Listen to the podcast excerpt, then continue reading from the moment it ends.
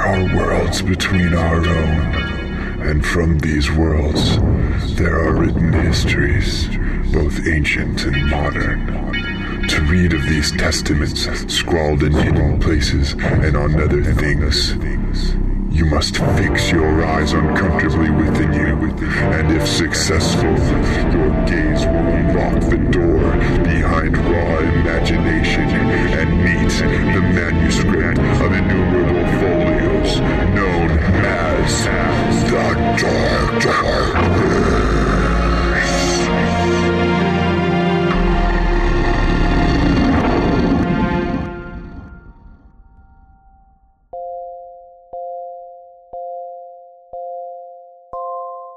I'm Sharkchild, and this is The Dark Verse. Short stories of occult, metaphysical, and fantastical horror that will follow you to the visions of your sleep.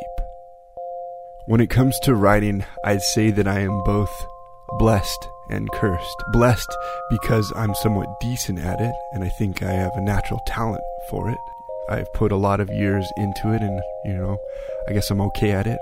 And then the cursed part being that I am so freaking slow at writing. I'm so horribly slow. I know people have probably heard me say this before, but I am, it just takes me forever and ever to write a story. And uh, that's why, you know, some of my stories are longer, sometimes not, because uh, just, that's just the flow of my work.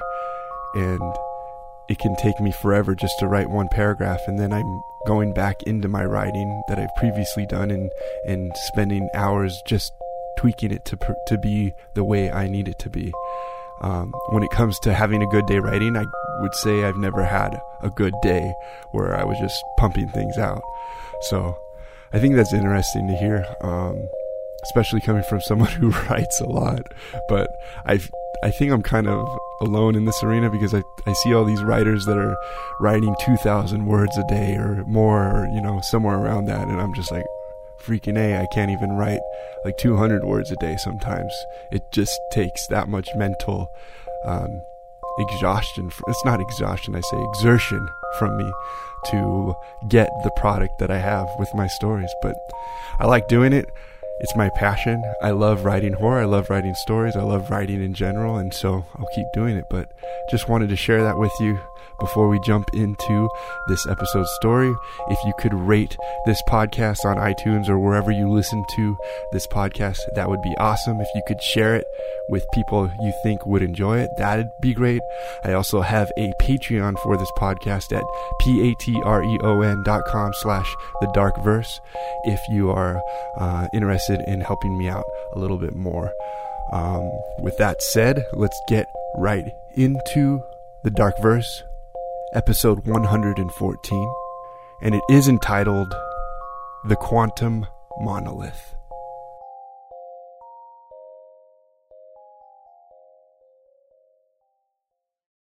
A beam of light flashed across my eyes. The light struck me like a prod from an unseen salesman attempting to garner attention. I was intrigued by the signal and honed in on its location. The beacon came from the back of the antique shop I was wandering through with my mother. I left her side and went towards it. What I found was a twirling black gemstone that had reflected light from the shop's fluorescent fixtures. The stone was long and slender, having one end set in a silver cap from which a silver chain was used to hang it, and the other end split into shoots, fragments of stone that jutted forth while keeping in unison like a squid's tentacles after a propelling lunge. The relic was oddly placed. There were no other items hanging from the ceiling, and its location appeared random. I stood beneath the ornament and stared directly up at it as it twirled around one way and then the other, catching gusts of heated air that drafted down from the ceiling vents. Outside, rain and thunder consumed the city. There was a sudden strike of lightning, and the light flashed through the store against the odd stone. The rock reflected the light and glinted momentarily. A black spot flickered in my vision just beneath the trinket. I blinked a couple times, and then the spot vanished. For several days, I thought nothing of the bizarre gemstone and its peculiar radiation. But at some point, between that moment and the present, a minuscule apparition appeared within my vision.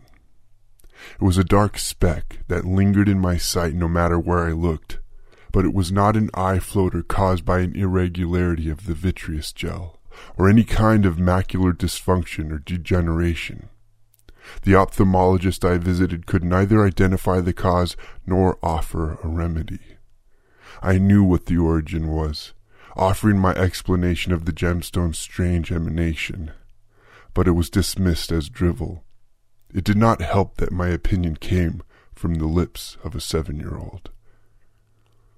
The complexity of the situation was much more profound and disturbing than simply an artifact abstractly lingering within the confines of my sight.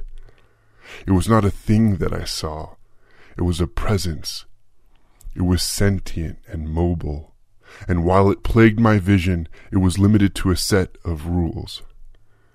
Whenever I would shift my sight to a location that would exclude it, it would repopulate in my new peripheral instantly. Distance was irrelevant. If I walked backwards away from it, maintaining the same arena of sight, it would remain in control of its position. Only when removing it from my frame of vision did it reappear, transposed. Blinking did not disrupt it, but when I closed my eyes for longer than a few moments, it appeared beneath an eyelid, unnoticeable except for an unnerving sense of movement. Lastly, it could not touch or affect me physically.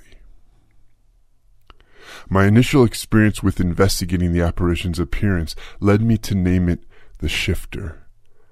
Since the specter was always present in my range of visibility, there was no avoiding a magnification of its rematerialization upon limiting the scope of my vision. The closer I walked towards the wall, the more restricted I was on where it could be, and if I walked all the way up to that wall or placed my face close to any surface, that would trap the shifter in this framing, providing me an up-close inspection. Upon carrying out this exercise for the first time, I observed something I wished to never see again. I saw a hovering, greenish black figure that continuously and unsuccessfully lunged towards me with intentions I dared not understand. I saw a face with cavernous eyes and a gaping mouth that screamed an inaudible yet discernibly horrible, death-nearing scream. I saw spectral insect-like multitudes that flew around and landed on it, blending in unending oscillations that masked the full details of the shifter's features, physique, and clothing, if any. Panic set in, and, like a victim of claustrophobia locked in a closet, I violently tried to part ways with the apparition, flinging my head this way and that, closing my eyes and slapping my eyelids with my hands. But there was nothing I could do to remove it. With the knowledge of its appearance and actions, the entity's curse on me was full tilt. No matter how small or how far away, I knew it was there, lunging and screaming towards me over and over and over.